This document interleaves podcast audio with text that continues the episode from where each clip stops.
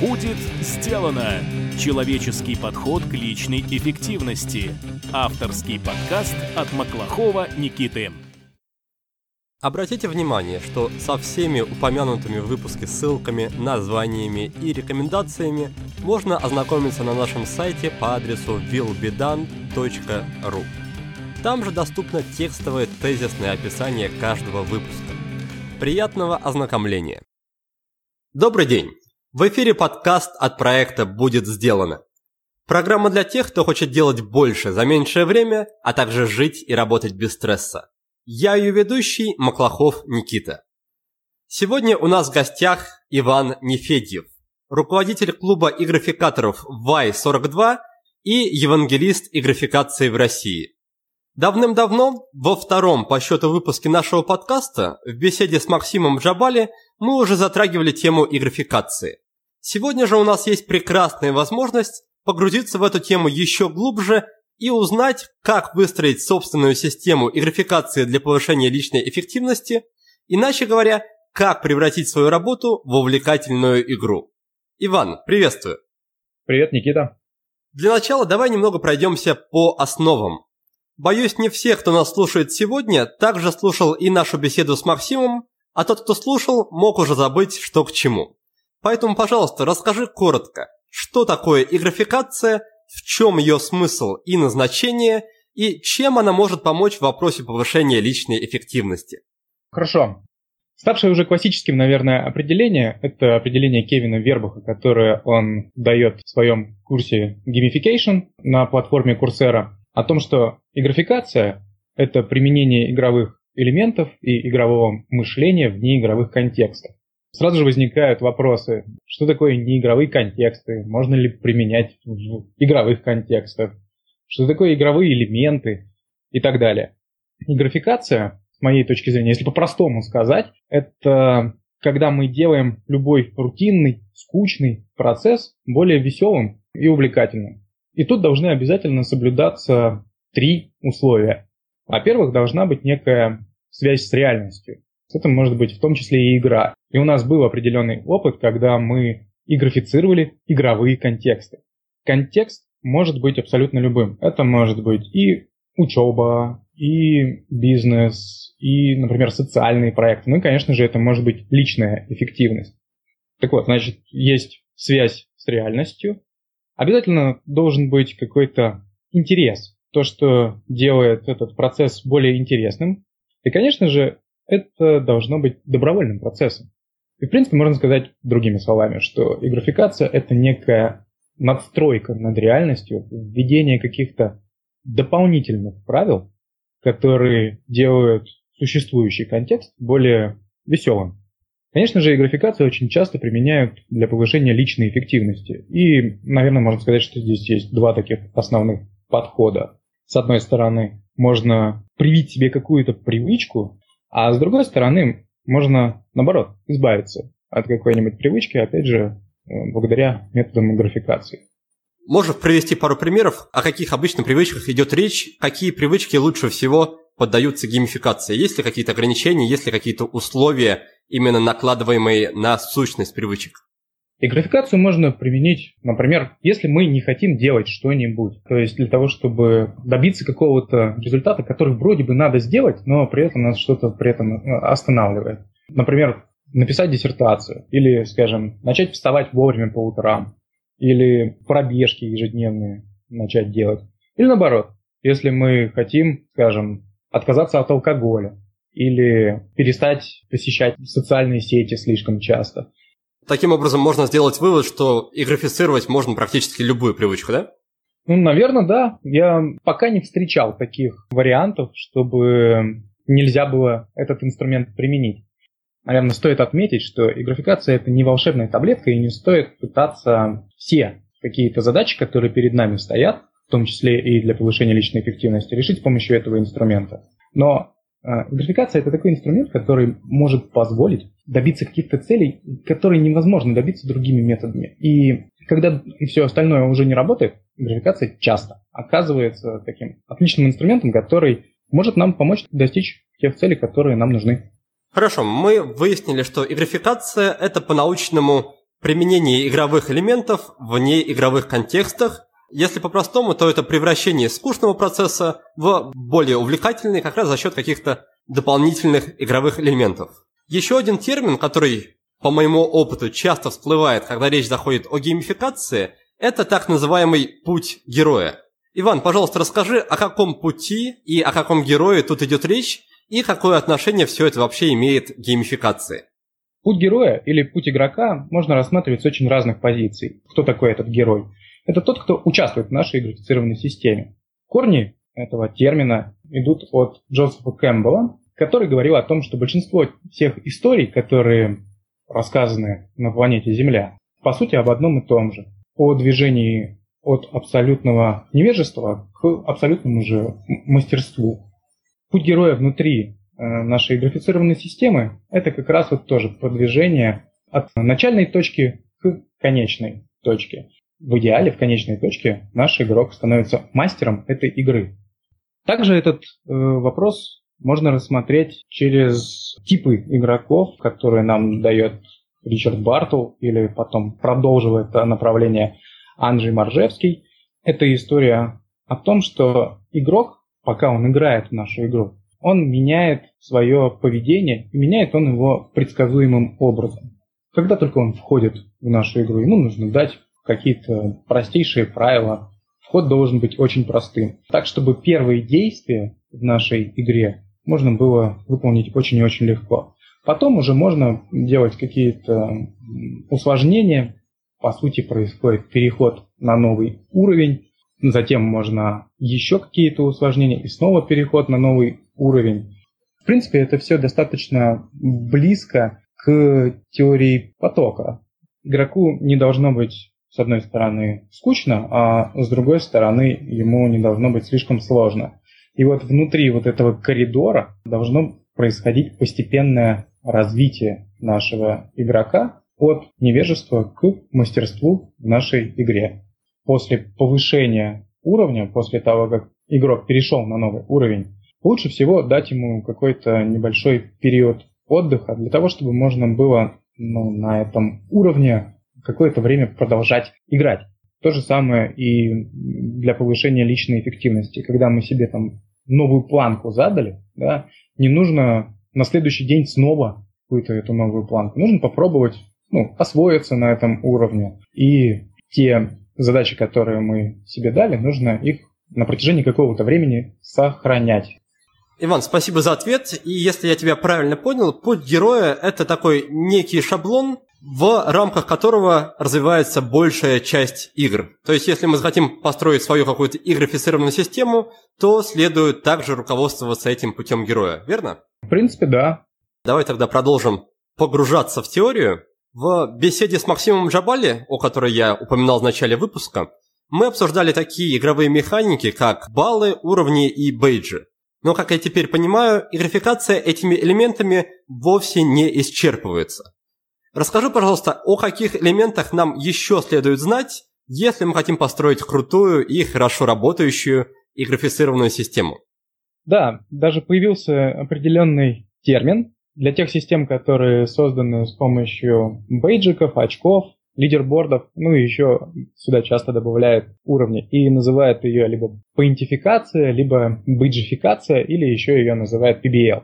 На самом деле эти системы отлично работают, но до определенного уровня. Через какое-то время большинству игроков просто набирать баллы или там собирать бейджики надоедает. Многие используют вот эти вот инструменты просто потому, что, может быть, это модно, а также потому, что это очень просто, или потому, что они видели, что это все хорошо сработало в других каких-то системах. На самом деле это все напоминает карго-культ, когда мы применяем какие-то элементы бездумно, да, не рассматривая, для чего мы это делаем, не рассматривая, кто наши игроки и для чего нам это нужно. Конечно же, игровых элементов намного больше, чем три или четыре, которые ты назвал. В пирамиде элементов, которую разработал Кевин Вербах, находится 30 элементов, и это те элементы, которые используются наиболее часто. Он их разделил на три категории и упорядочил их по степени абстрактности. на самом деле даже и этим не ограничиваются игровые элементы. Мы на данный момент разрабатываем свою систему классификации игровых элементов. И в этой классификации у нас присутствует чуть больше 200 игровых элементов.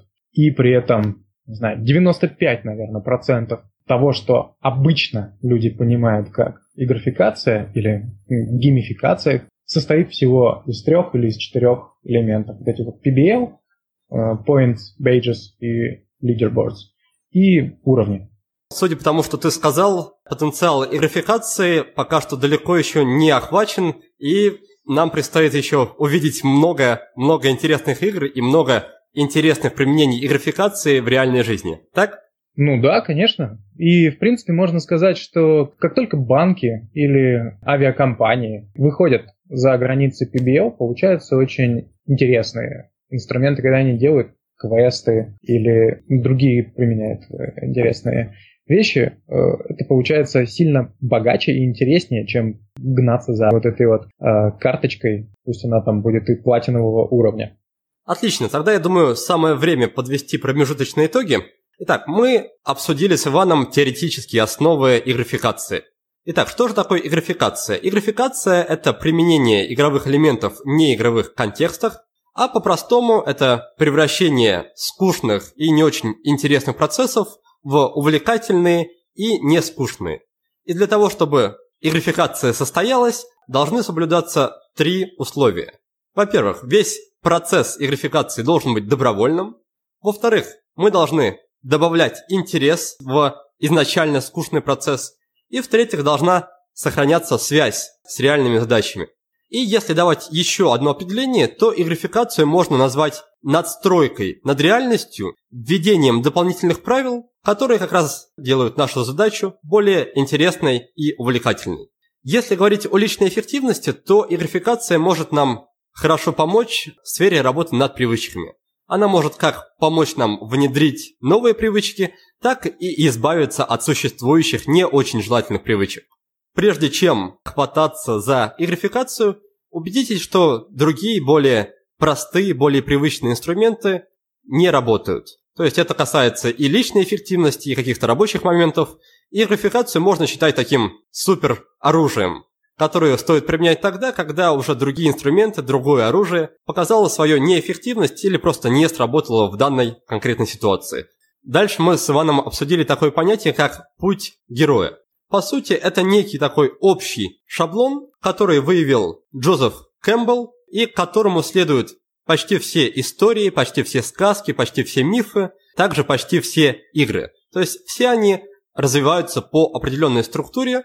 Вначале у нас есть какой-то герой, который находится, ну, можно сказать, в стадии невежества, незнания, неопытности, и по мере продвижения по сценарию он обретает мастерство. Поэтому, если вы захотите создать интересную и увлекательную игру, постарайтесь учесть путь героя и учесть этапы, через которые должен этот герой пройти. Более подробно о пути героя можно прочитать в книге Джозефа Кэмпбелла, которая называется, если не ошибаюсь, «Тысячеликий герой». Верно, Иван? Да, или «Герой с тысячи лиц». В контексте геймификации, когда речь заходит о пути героя, под героем обычно понимается участник игрового процесса. По законам игрофикации, по опыту почти все игроки развиваются и действуют сходным похожим образом. Чтобы облегчить игроку процесс продвижения к его мастерству, рекомендуется соблюдать следующие условия. Во-первых, следует обеспечить ему легкий вход. Первые действия в игре должны быть очень простыми, и первые результаты должны быть очень легко достижимы.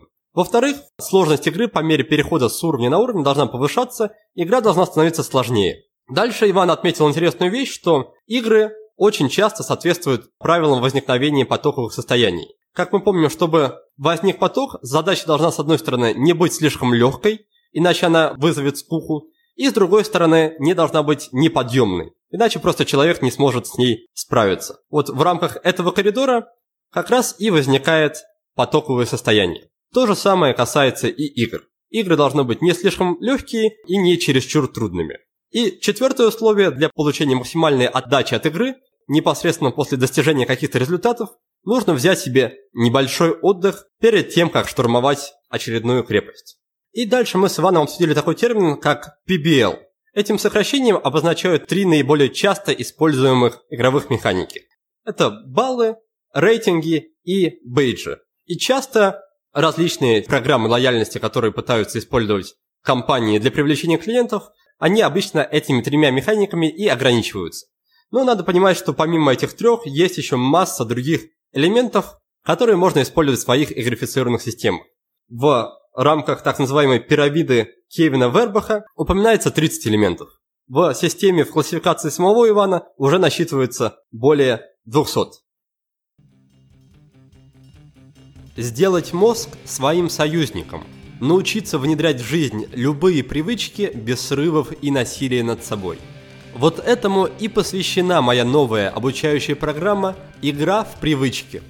Если научиться правильно обращаться с привычками, то они могут стать мощнейшим инструментом для получения выдающихся результатов в жизни. Подумайте сами. Все, что нужно, чтобы похудеть, выучить иностранный язык, получить повышение на работе или построить гармоничные отношения – это внедрить в свою жизнь одну или несколько привычек. Проблема заключается в том, что чаще всего люди подходят к работе над привычками не с той стороны. Пытаются внедрить их с помощью мотивации или с помощью жесткой дисциплины. И каждый раз это заканчивается одинаково – срывом. Но есть и другой подход – без ежовых рукавиц и без насилия над собой – и что самое приятное, этот подход дает гарантированные результаты. Любая привычка встраивается в жизнь легко и безболезненно. Если вы хотите освоить такой подход, если вам интересно получить технологию для внедрения абсолютно любой привычки, то добро пожаловать в игру. Более подробная информация есть на нашем сайте willbedone.ru. А сейчас, Иван, я предлагаю поговорить о том, как же игрификацию можно на практике использовать для повышения личной эффективности. И начать я предлагаю с обсуждения, наверное, наиболее часто встречаемой проблемы в сфере личной эффективности. Это проблема откладывания важных дел или прокрастинации. На твой взгляд, как с помощью игрификации лучше всего избавиться человеку от прокрастинации? Тут, наверное, нужно начать с того, что такое прокрастинация. Да? Это когда мы, мы не хотим что-то делать, хотя, в принципе, понимаем, что это для нас важно. Если именно вот в этом смысле рассматривать прокрастинацию, то тогда можно применять инструменты и графикации. То есть перед человеком стоит определенная цель, неважно, написание книги или, например, то, что он похудеет на 10 килограмм, или то, что он научится красиво говорить, Обычно человеку, с одной стороны, хочется эту цель достичь, а с другой стороны, он теряется, пугается, когда понимает, как много всего нужно для этого сделать. Конечно же, тут графикация, она может помочь. Здесь есть такой интересный момент, что если мы хотим добиться какой-то цели, то, наверное, не нужно повышать нашу мотивацию. Нужно повысить понимание того, что мы этой цели можем добиться. А это можно сделать за счет упрощения движения к этой цели. Нужно доказать самим себе, что отдельный небольшой кусочек, отдельный шаг на пути к этой цели, он вполне себе посилен, и причем посилен именно сегодня. Надо сказать, что все люди разные. Каждому отдельному человеку стоит подобрать те инструменты, которые ему подходят лучше всего. Например, можно просто разбить эту цель на сравнительно небольшое количество кусков. Каждый из них мы назовем уровнем, и мы можем расположить это все в порядке увеличения сложности. И внутри этого уровня, после его прохождения, назначим себе награду. Очень хорошо бы наградить за вот эти вот первые действия. Поставил с вечера кроссовки, да, можно за это себя, ну, за, за это дать себе какую-то награду. Если у нас предстоит какой-то длительный процесс, да, то мы можем не знаю, ставить галочки в специальном для этого дневнике, какие-нибудь магнитики навешивать или постить листочки, или заполнять какую-нибудь таблицу в Excel или еще что-нибудь. И вот за первое вот это вот действие уже можно себя наградить, потому что ну, все, сделан первый шаг. Можно поставить первую вот эту вот галочку, дать себе какие-то какое-то количество очков, либо, может быть, какой-нибудь себе бейджик. А может быть, какую-то более материальную награду, что-нибудь себе разрешить за то, что был сделан вот этот вот первый шаг. Потому что, конечно же, первый шаг, он очень и очень важен. И потом точно так же можно праздновать все вот эти вот майлстоуны, когда вот мы переходим на новый уровень. И поначалу, как это обычно бывает в игрушках, переход на второй уровень, он очень простой. На третий там чуть-чуть посложнее, на четвертый еще посложнее. И вот каждый из вот этих вот переходов можно как-то праздновать. Уже какой-нибудь двадцатый уровень, внезапно так окажется, что его не нужно праздновать с помощью физических наград, потому что внутренней мотивации уже становится достаточно, и, скорее всего, это уже войдет в привычку, и, может быть, человек даже и забудет о том, что это уже какой-то уровень, потому что уже это все стало его э, натурой, его сущностью, ну, стало его правильной, хорошей привычкой. Отлично, мы выяснили, что для старта очень разумно бывает применить как раз механики PBL, то есть разбить цель на уровне, награждать себя за уровни и так двигаться постепенно от уровня к уровню. Но при этом буквально несколько минут назад ты, Иван, отметил, что механики PBL, они могут быстро наскучить. Так вот, вопрос в том, что бы ты посоветовал ввести помимо PBL-овских механик после того, как мы уже преодолели вот этот притяжение старта первые уровни, как сделать процесс работы по достижению цели более интересным и разнообразным? Это отличный вопрос, очень правильный. Дело в том, что такие системы, когда просто э, мы набрасываем, накидываем какие-то элементы без какой-либо системы, они достаточно скоро могут надоесть, перестанут работать или будут работать не так эффективно. И поэтому обязательно нужно учитывать для чего мы это хотим делать, кто будет играть в нашу игру и так далее. Кевин Вербух, которого мы сегодня уже упоминали, разработал систему, которую он назвал 6D.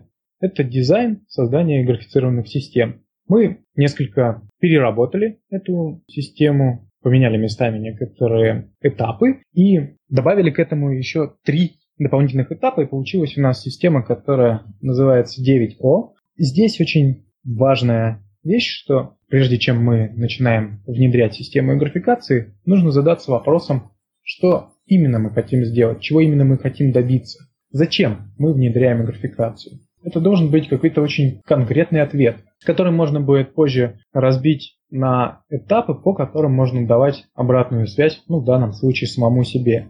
Важно здесь также задать сроки, потому что книгу можно писать 10 лет, и худеть, наверное, тоже можно десятилетиями. Второй этап, да, это нужно определиться, кто будет играть в нашу систему. То есть каждый человек, который хочет внедрять графикацию для повышения личной эффективности, ну, ему нужно понять, что его будет интересовать, какие награды ему будут интересны. В принципе, в графикации есть несколько типологий, разработанных специально для графикации, которые говорят о том, как игроки делятся по типам. Но, наверное, вы себя знаете лучше всех остальных. И поэтому просто нужно задать э, самому себе вопросы. Что меня будет привлекать как награда после прохождения какого-то уровня? Какие у меня будут внутренние мотивы? Да? Что меня может увлечь? Зачем мне это вообще нужно?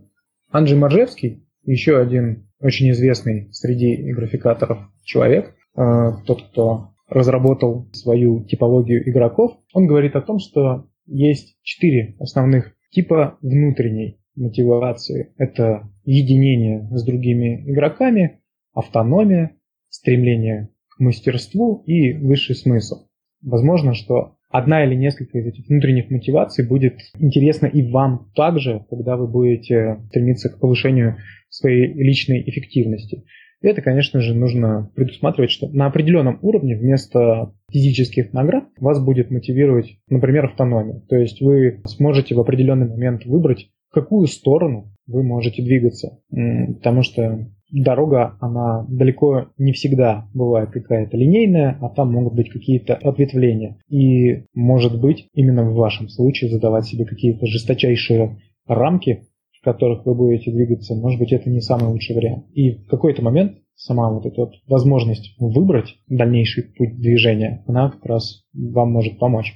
После того, как вы поняли, что именно вас будет мотивировать, нужно определиться, что именно вы будете делать. То есть нужно как раз будет разбить путь на шаги, и нужно понять, как вы будете реагировать э, на то, что вы правильно их выполняете. Ну, то есть, допустим, если вы написали одну страницу в день, то тогда вы себе там отмечаете это где-то в каком-то ежедневнике. Нужно обязательно давать себе обратную связь, и она должна быть максимально быстрой для того, чтобы подкреплять, поддерживать то поведение, которое необходимо для достижения поставленной цели.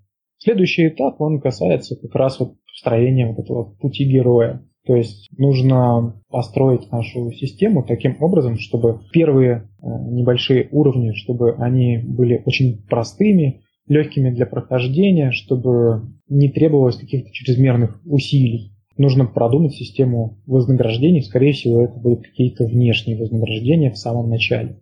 А затем, начиная с определенного уровня, когда уже внедрение этой системы будет связано с какими-то серьезными усилиями, нужно продумывать, какие именно типы внутренней мотивации мы можем задействовать и каким образом. Возможно, нам нужно будет найти единомышленников. Может быть, опять же, социальной составляющей, мы можем разместить информацию об этом в социальной сети. Возможно, нас будет мотивировать просто движение к мастерству, то, как мы очевидно растем, сравнивая наше положение с положением предыдущего дня или того, как, как было, скажем, неделю или две назад. Итоговый этап, когда игра заканчивается, там тоже может быть несколько разных вариантов. Можно просто либо прекратить игру, ну, допустим, например, книга написана, либо, может быть, мы можем, по сути, начать эту игру заново, а именно ну, рассказать другим, как это делать как можно писать книгу, или как можно сделать онлайн-курс, или как можно похудеть на 10 килограмм.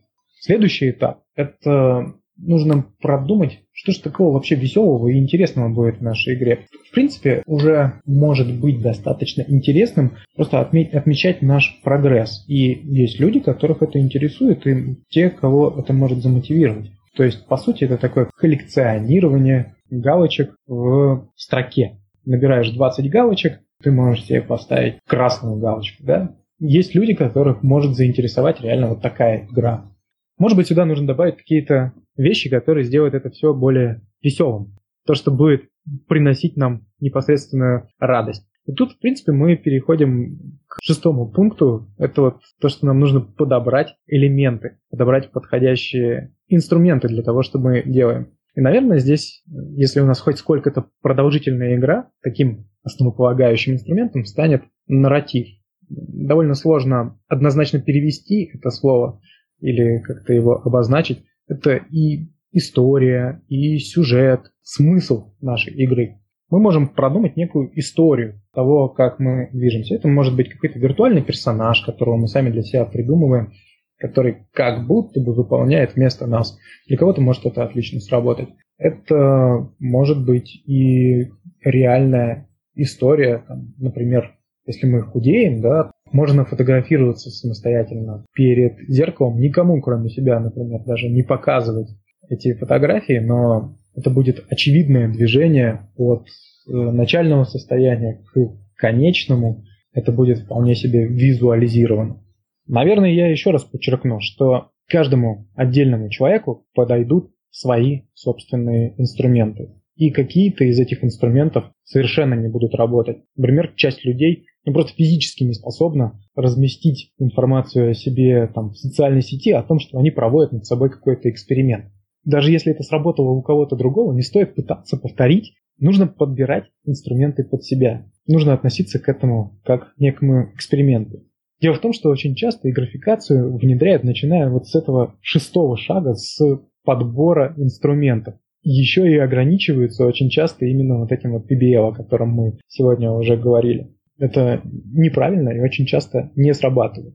Следующие три шага про то, что нужно тестировать. Нужно постоянно делать вот этот вот круг. Сначала мы пробуем эту систему, делаем там, например, прототип какой-то, или мы уже ее внедряем у себя, смотрим обратную связь, то есть как нам понравилось, не понравилось, комфортно нам, некомфортно находиться в этой системе. И затем мы э, ее изменяем. Потом мы опять тестируем и опять изменяем. И так вот по кругу это может длиться очень долго, пока наконец вы не найдете какую-то действительно подходящую непосредственно вам систему. Здорово, спасибо, что поделился, и думаю, что самое время подвести очередные промежуточные итоги. Мы с Иваном поговорили о том, как с помощью и преодолеть прокрастинацию и как, по каким принципам самому выстроить полноценную систему. И вот что я услышал. По мнению Ивана, прокрастинация часто возникает тогда, когда мы поставили себе какую-то глобальную цель, мы хотим ее достичь, но нас пугает объем работы и пугает сложность. В таких ситуациях обычно не стоит вопрос мотивации. Нет смысла пытаться повысить мотивацию, нужно действовать иначе. Нужно попытаться сделать цель в вашем представлении более реалистичной и более достижимой. Иначе говоря, показать и доказать самому себе, что вы способны достичь эту цель и что сделать хотя бы один небольшой шаг на пути к цели – это вам по силам. Поэтому нужно всячески упрощать процесс своего движения к цели и сделать это можно следующим образом. Во-первых, относиться ко всему процессу достижения цели как к некоему эксперименту. Во-вторых, разбить всю большую цель на небольшие этапы, и каждый такой этап можно назвать уровнем. В-третьих, после достижения каждого нового уровня нужно каким-то образом награждать себя. Чем выше и чем сложнее уровень, тем ощутимее и тем весомее должна быть награда. Когда речь заходит о наградах, конечно, стоит ориентироваться не на какие-то общепринятые штуки, а смотреть, что близко, что приятно именно вам, и награждать себя, исходя уже из своих собственных потребностей и нужд. Следующий, четвертый этап. Нужно помнить, что самое сложное – это сделать первый шаг. Поэтому не забудьте сделать первый шаг максимально простым и легким, чтобы у вас даже не возникало вопроса, стоит его делать или не стоит. Таким образом, можно сказать, что для преодоления прокрастинации подходят как раз инструменты из тройки PBL, которые мы обсуждали уже немножко раньше. Но при этом инструменты из тройки PBL могут со временем наскучить. Поэтому, если перед вами стоит какая-то глобальная задача, большая цель, которой вы готовы уделить много времени, стоит озадачиться и, помимо использования инструментов PBL, построить полноценную систему игрификации. И здесь вам приходит на помощь алгоритм построения системы игрификации, который предложил Кевин Вербах, а Иван ее немножко модифицировал, и получилась так называемая система 9О, то есть система, у которой есть 9 основных этапов. И сейчас я их по порядку перечислю. По сути, каждый этап – это ответ на какой-то конкретный вопрос. Что это за вопросы? Во-первых, нужно понять, зачем вы внедряете эту систему. При этом также нужно обозначить мотивацию игрока. То есть какая у вас мотивация следовать правилам игры, что будет вас привлекать как награда, какие будут ваши внутренние мотивы. Внутренних мотивов обычно выделяют четыре. Это, во-первых, единение с другими игроками, во-вторых, это приобретение некой автономии, независимости, в-третьих, это стремление к мастерству, и четвертое – это поиск некоего высшего смысла. Дальше нам следует ответить на вопрос, какие будут этапы у данной игры. И желательно здесь же сразу обозначить, каким образом вы сможете получать обратную связь о том, что вы продвигаетесь от этапа к этапу. То есть каким образом вы будете фиксировать прогресс. Следующий вопрос, который нужно проработать, это учесть, чтобы ваша игра соответствовала пути героя, который мы также обсуждали в самом начале нашей беседы. Напомню, что в пути героя должны быть предусмотрены следующие элементы. Это легкий старт, это вознаграждение и это учет тех внутренних мотивирующих факторов, которые вы для себя определили. Дальше нужно ответить на вопрос, как должно выглядеть окончание, завершение игры. Это может быть просто конец, когда вы достигли цели, но также это может быть продолжение игры в другом формате. Например, вы можете начать передавать опыт другим людям, вы можете начать обучать их тому, что узнали в процессе достижения своей цели. Дальше нужно, конечно же, не забыть про веселье, потому что игры, они всегда связаны с весельем, и здесь нужно ответить на вопрос, что же будет веселого в игре, что будет вызывать у вас радость и доставлять удовольствие. Следующий шаг, мы уже приближаемся к концу, нужно определиться с инструментами. Обычно люди, которые начинают заниматься графикацией, начинают именно с этого этапа. Но, как вы видите из рассказа Ивана и из моего резюме, перед выбором инструментов следует еще масса других этапов, которые нужно проработать и учесть, если вы хотите получить максимальный эффект от игры. В число инструментов входят и PBL, здесь же можно использовать так называемый нарратив. Нарратив – это такое комплексное понятие, которым обычно называют историю, сюжет или смысл игры. И в качестве нарратива, для примера, можно использовать некоего вымышленного абстрактного персонажа. И вы действуете, можно сказать, от его лица, помогаете ему преодолевать какие-то препятствия. Дальше нужно начинать тестировать игру и вносить изменения, дополнения, чтобы игра доставляла вам больше радости, больше удовольствия и вызывала больше интерес. Дорогой мой слушатель, я очень благодарен тебе, что ты проводишь время в обществе меня и моих гостей. На подготовку каждого выпуска мы тратим десятки часов. И я хочу, чтобы ты знал, что затратив всего лишь 2-3 минуты, ты можешь внести огромную лепту в развитие этого подкаста. Способов для этого существует множество. Оставь отзыв о подкасте на iTunes. Расскажи про подкаст своим друзьям в социальных сетях или в реальной жизни. Подпишись на нашу рассылку на сайте willbedan.ru. Поддержи подкаст материально. Или просто напиши мне личное сообщение в соцсетях. Твоя поддержка – это топливо, на котором работает двигатель нашего подкаста. Каждый отзыв, каждая ссылка, каждое доброе слово заряжают нас на движение дальше. Поделись же ими. Расскажи, пожалуйста, как все это может выглядеть на практике, то есть, возможно, у тебя есть какой-то опыт построения системы и графикации для повышения личной эффективности в твоей жизни, возможно, кто-то делал нечто подобное из твоих студентов, желательно вот какую-то такую историю с конкретикой. Поделись, пожалуйста. Да, хорошо, я сейчас расскажу историю. Хочу просто добавить там несколько моментов. Нарратив совершенно не обязательно можно отображать с помощью выдуманного персонажа. Это можно делать разными способами. Опять же, еще раз говорю, что элементов есть огромное количество, и выдуманный персонаж или аватар — это всего лишь один из них. И по поводу третьего шага, может быть, тоже нужно чуть-чуть уточнить. Третий шаг – это некие целевые действия, которые мы делаем. То есть это те действия, которые должен делать игрок, в данном случае человек, который хочет повысить свою личную эффективность, для того, чтобы достичь цели. Это не какие-то этапы, а именно вот эти вот целевые действия, за которые мы себя награждаем. Теперь по поводу конкретных вариантов применения.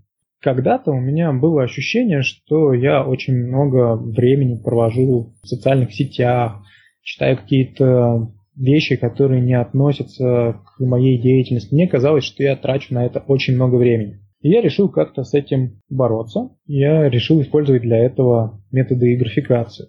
Я перепробовал огромное количество способов, и изначально у меня все было очень сложно. Так получилось, что я себе создал некую такую сложную очень систему, развернутую экономическую систему, продумал вот эти вот все системы награждения, что вот, мол, там за выполнение такого-то действия я даю себе такую-то награду, а, за то, что я развлекаюсь, я, соответственно, эту награду трачу. Но потом постепенно, постепенно, постепенно у меня это все свелось к довольно простой модели, которую я вам сейчас и расскажу. Я взял две жестяных кружки и одну из них назвал банк, а другую назвал Иван, то есть своим именем. У меня было на тот момент много монет, копеек, и в самом начале я сделал такую сложную экономическую систему, и я учитывал номинал этих монет. А потом я решил, что каждая монета, даже если там 50 копеек или одна копейка, это будет одно и то же. То есть она будет учитываться как одна монета. Я разделил все эти монеты на две, соответственно, кучки одинаковых. И одна из них оказалась в кружке, которая называется банк, и другая в кружке, которая называется Иван. Так как у меня очень различаются задачи каждый день, поэтому в итоге я пришел к выводу, что пытаться систематизировать эти задачи неправильно. Каждое утро, когда я планировал свой день, я назначал себе награду за каждую задачу, которую я планирую выполнить. Я назначал разные награды в зависимости от степени сложности задачи. То есть, если там она занимает, по моим предположениям, она займет полчаса, я назначал себе, например, две монеты. Если она э, будет занимать час, то, соответственно, четыре. Это подстегивало меня в том числе, чтобы я быстрее справлялся с этими задачами. То есть можно было, так можно сказать, на халяву заработать больше монет, при этом потратив меньше времени. Те варианты развлечений, которые у меня были, они были ну, обычно более-менее одинаковыми. То есть прочитать так, статью в таком-то блоге или проверить, что мне написали в соцсетях, за, за эти действия я также назначал некую стоимость. Соответственно, когда я делал что-нибудь для своего удовольствия, я эти монеты, э, согласно вот, этой, вот этому прескуранту, я их перекладывал из кружки Иван э, в кружку Банк. И наоборот, когда я выполнял какое-либо действие, я перекладывал монеты из кружки Банк в кружку Иван. При этом я не стал себе назначать никакие наказания. То есть, допустим, я там не написал какое-то письмо, которое я планировал, и я не отнимал у себя за это монеты. Просто сам тот факт, то, что это действие не выполнено, э, не позволял мне переложить соответствующее количество монеток. И, ну, соответственно, у меня уменьшались возможности для развлечений. Что мне дала эта система? Во-первых, я стал более осознанно ко всему относиться. Стал чаще задумываться, стоит ли мне читать блог или открывать ленту новостей, потому что, может быть, это не так уж и нужно. Во-вторых, я перестал совершенно беспокоиться по поводу того, что я слишком много времени трачу на это. Потому что, конечно же, я тратил совершенно немного времени. И для того, чтобы там пять минут посидеть в соцсетях, мне нужно было, там, например, целый час чем-нибудь продуктивным заниматься. Здесь есть несколько важных вещей, которые, в принципе, наверное, могут помочь другим. Если, если кто-то еще хочет создать себе некую систему, которую можно использовать для повышения личной эффективности. Еще раз повторю, нужно разрабатывать ее именно под себя. То есть кому-то может больше понравится, например, переклеивать листочки, а не перекладывать монетки. Или шарики какие-нибудь куда-нибудь складывать. Выбирайте то, что подходит именно вам. Во-вторых, действительно относитесь к этому как эксперименту. И если у вас сразу же не пошло, то как Эдисон, что вот он там 10 тысяч способов нашел, как нельзя сделать лампочку, ну, вы также можете найти сначала там, 10 способов, которые не работают именно с вами. Относитесь к этому ко всему как к эксперименту. Самое сложное здесь – это не врать себе, потому что очень часто возникает соблазн что-то такое приписать, да, что якобы вы что-то сделали. Здесь приходится использовать, наверное, силу воли. И тоже такая важная вещь, нужно стараться использовать как можно больше каналов восприятия, так чтобы вы могли это и видеть, и желательно слышать, как я мог слышать, например, то, что вот эти вот жестяные кружки, да, в них, когда кидаешь монетку, это очень громкое звучание. Также то, что вы можете это ощущать там пальцами, да, это очень важно. И еще один момент – это обратная связь должна быть мгновенной. То есть, как только вы совершили какое-то действие, сразу же нужно себя либо вознаграждать, либо в моем случае перекладывать в монетки из кружки банк в кружку Иван. Иван, спасибо большое, что поделился. Наш подкаст постепенно подходит к концу, но перед тем, как перейти к нашей заключительной рубрике, я еще разок подведу резюме. Иван с нами поделился примером реализации системы и графикации из своей жизни и своего опыта. Перед ним стояла задача снизить объем времени, который он проводит в социальных сетях. И изначально Иван перепробовал разные системы, разные механики. В результате он пришел к довольно простой системе, которая заключалась в следующем. Он взял две кружки, одну назвал банком, другую назвал Иваном, в каждую кружку насыпал поровну монет, и при выполнении задачи из списка дел на день он брал монетку из кружки под названием «Банк» и перекладывал ее в кружку с названием «Иван». Когда он собирался провести время в социальных сетях, он поступал наоборот. Брал монетку из кружки «Иван» и перекладывал ее в кружку «Банк». И, разумеется, за каждую задачу и за каждый заход в социальные сети у него была обозначена некая стоимость. Таким образом, всегда можно было понять, статус его экономики и сколько у него есть денег и сколько времени он может провести в социальных сетях. При этом стоит отметить, что если задача из списка не была выполнена, то никакого наказания не наступало, но при этом, разумеется, не было и наград, то есть он не брал из банка никаких дополнительных монеток. В результате использования этой довольно простой системы Иван отметил следующие интересные моменты. Во-первых, возросла осознанность в выборе действий. Теперь каждый раз перед тем, как зайти в социальные сети, он начинал себя спрашивать, стоит ли данной ситуации того, чтобы тратить монетки, и нужно ли мне на самом деле заходить сейчас в социальные сети. А во-вторых, ушло беспокойство по поводу того, немного ли времени он проводит в социальных сетях. Потому что теперь он видел, что вот у него есть некий доступный объем времени в виде монеток, и если он выйдет за этот предел, то ему просто придется больше в следующий раз поработать, до тех пор, пока не появятся снова свободные монетки в доступе. И несколько советов для тех, кто хочет реализовать нечто подобное в своей жизни. Во-первых, относитесь к системам и графикации как к эксперименту. Если вы видите, что система получилась слишком сложная что она не работает так, как надо, попробуйте заменить какие-то элементы или, может быть, упростить ее. Второй совет, как следствие из первого, не усложняйте, да, делайте чем проще, тем лучше. В-третьих, самый сложный, самый важный момент, на который стоит обратить внимание, это вранье себе. Если вы нарушили правила своей игровой системы, выполните то, что должно следовать за нарушение правил. Не нужно себя обманывать, как-то придумайте объяснение, как только вы начнете это делать, система перестанет работать. Четвертый совет, который дал Иван, это задействовать при создании системы и графикации как можно больше каналов восприятия. Чем больше каналов задействуете, тем лучше все это будет работать.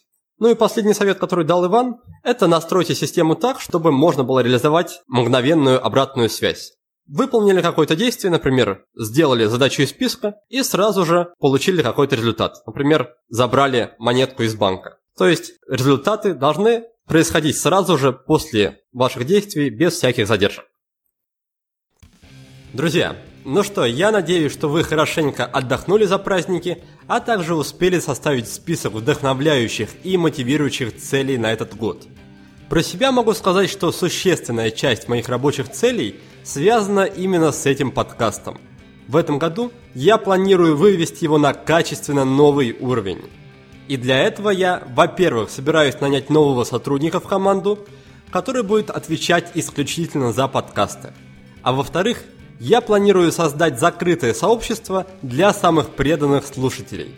Участники этого закрытого сообщества получат массу бонусов – среди которых один дополнительный выпуск подкаста в месяц, который будет доступен только для них, бонусные материалы от гостей подкаста, скидки от партнеров проекта, возможность пообщаться в чате и задать вопросы лично мне, а также гостям подкаста и многое-многое другое. Доступ в сообщество будет платным, но уверяю вас, что позволить его себе сможет каждый желающий. Стоить доступ будет от 190 рублей в месяц. Так что не забудьте подписаться на наш канал в Телеграме, если вы еще не подписаны, а также следите за моими страницами в социальных сетях, чтобы не пропустить новость о запуске. А теперь можем перейти к награждению победителя нашего уже ставшего классическим мини-конкурса «Книга за отзыв». Сегодня им стал человек с очень символичным ником «Ленивец». Частично зачитаю его отзыв. Великолепный подкаст про эффективность. Рекомендации, которые можно начинать применять немедленно. Подкаст стал для меня открытием года. Уважаемый ленивец, благодарю тебя за поддержку. Их тебе отправляется книга Нейла Фьоре «Легкий способ перестать откладывать дела на потом». Надеюсь, что инструменты, о которых мы говорим в нашем подкасте и которые ты также почерпнешь из книги, смогут подарить тебе еще больше времени для приятного ничего не делания – Пожалуйста, не забудь мне написать на почту или в любую из социальных сетей и прислать свои почтовые данные. А я еще разок повторю правила конкурса для тех, кто слушает нас впервые. Оставьте отзыв о подкасте в iTunes, и если отзыв окажется самым свежим на момент записи нового выпуска, то книга ваша. Вот так просто. Итак, наш подкаст постепенно подходит к концу, и пришло время для нашей классической регулярной заключительной рубрики. В этой рубрике я узнаю гостей сразу три вещи. Во-первых, книгу, во-вторых, привычку, в-третьих, сервис. Это может быть связано с личной эффективностью, может быть не связано. Главное, чтобы ты, Иван, мог это искренне от всей души порекомендовать. Вообще так получилось, что наша беседа, по крайней мере для меня, она во многом о том, что все люди совершенно разные и всем подходят очень разные вещи. Ну, что касается конкретно меня, получается, что я никакими сервисами для повышения личной эффективности или такими, которые связаны с графикацией, я не пользуюсь, ну, потому что мне это не нужно. И я предпочитаю все это делать в реальной жизни. Такая важная вещь, что все вот эти вот сервисы, там, Pomodoro, да, или Forest, настроены на какого-то абстрактного человека, которому там, 25 минут или там 30 минут это такой вот атомарный отрезок времени, который подходит для выполнения задачи. Но у многих людей, особенно у творческих людей, задачи разные бывают. Какая-то может занять 10 минут, а какая-то и там, 2,5 часа. И, соответственно, пока мы не настроим таймер под себя, это, на мой взгляд, не очень-то и эффективно. И может быть даже вредно для вот людей, кто занимается творческими какими-то вещами. И конкретно для меня самая любимая вообще игровая среда всегда была программа, которая называется Excel. Мне нравилось всегда заполнять какую-то таблицу. И для меня это такая отличная игра. И по поводу привычки здесь такая связанная получается вещь. Самая лучшая моя привычка, на мой взгляд, и то, что мне действительно помогает, это то, что я пользуюсь обыкновенным совершенно таймером, но я играю сам с собой в игру. Когда я ставлю перед собой какую-то задачу, я на нее определяю время. Сколько времени я потрачу на выполнение этой задачи. Допустим, я ставлю, что это 40 минут. И если я сделал эту задачу за 45 минут, да, то значит, соответственно, я превысил. Да. Если я сделал за 35 минут, то это тоже неправильно, потому что я неправильно определил время. И вот в эту игру я с собой уже очень давно играю. Когда-то я там использовал для этого, опять же, Excel, чтобы подсчитывать процент попадания вот в эту цель.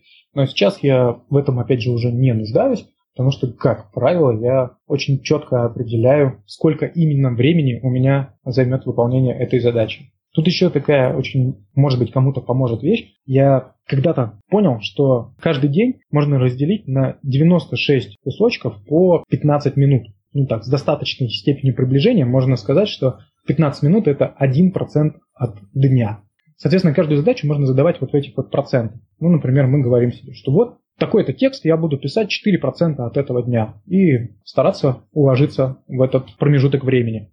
По поводу книги, наверное, вот такая книга, которая подчеркивает, что все люди разные, и самое большое в моей жизни в этом отношении открытие, это была автобиография Чарли Чаплина, после прочтения которой понимаешь, что если человек с такими привычками и с таким отношением к жизни остался в истории как один из самых известных персонажей 20 века, но действительно пытаться использовать те же инструменты, что и все остальные, они бы ему совершенно не подошли. И точно так же никому из известных мне людей не подошли бы те инструменты, которые подходили Чарли Чаплину. Это, наверное, такая очень важная вещь. Нельзя просто взять и копировать. Нужно обязательно примерять эти все инструменты и настраивать под себя.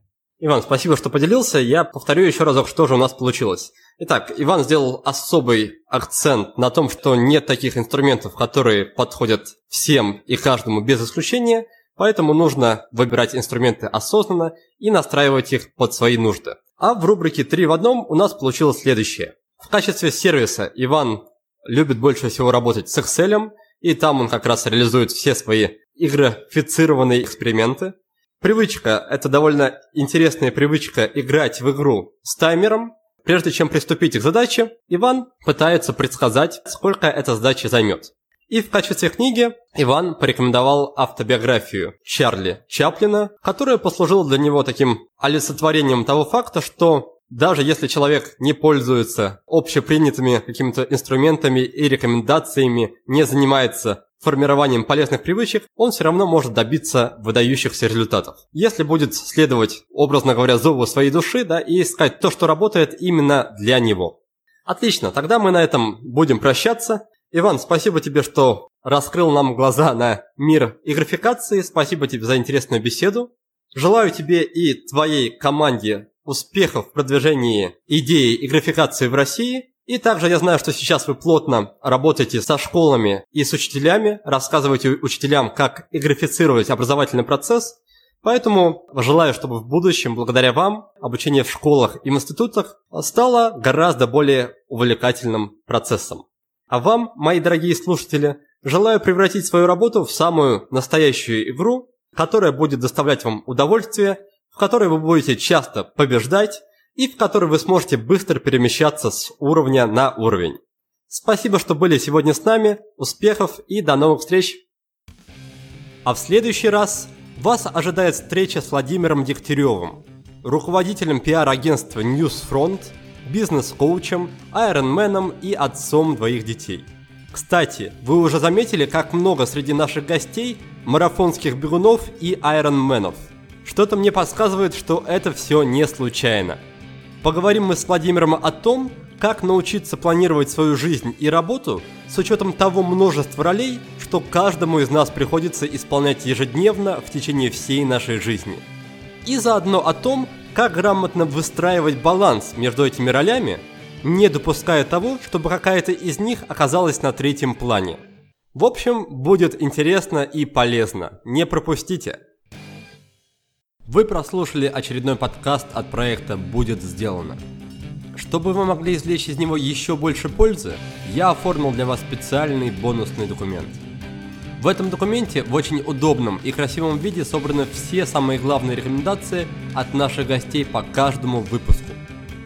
Напишите нам пару приятных слов на странице подкаста в iTunes или опубликуйте ссылку на подкаст на своей странице в любой из социальных сетей, а после этого напишите мне в личные сообщения или на почту, и я буду рад отправить вам этот бонусный документ. Также не стесняйтесь присылать мне свою обратную связь, вопросы, идеи и комментарии.